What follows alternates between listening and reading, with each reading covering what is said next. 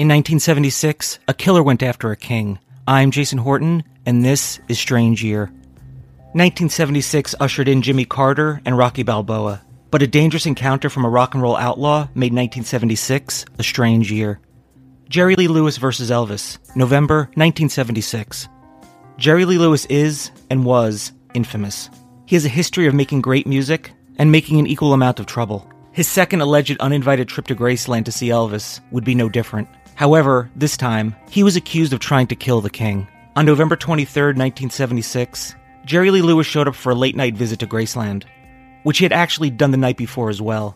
Lewis demanded to see Elvis, and that he was invited by the king himself. Lewis says he got a call from Elvis at a nearby bar. Accounts tend to vary from the moment a rowdy Lewis arrives at Graceland. He allegedly tells the guard to let Elvis know that the killer is here to see Elvis.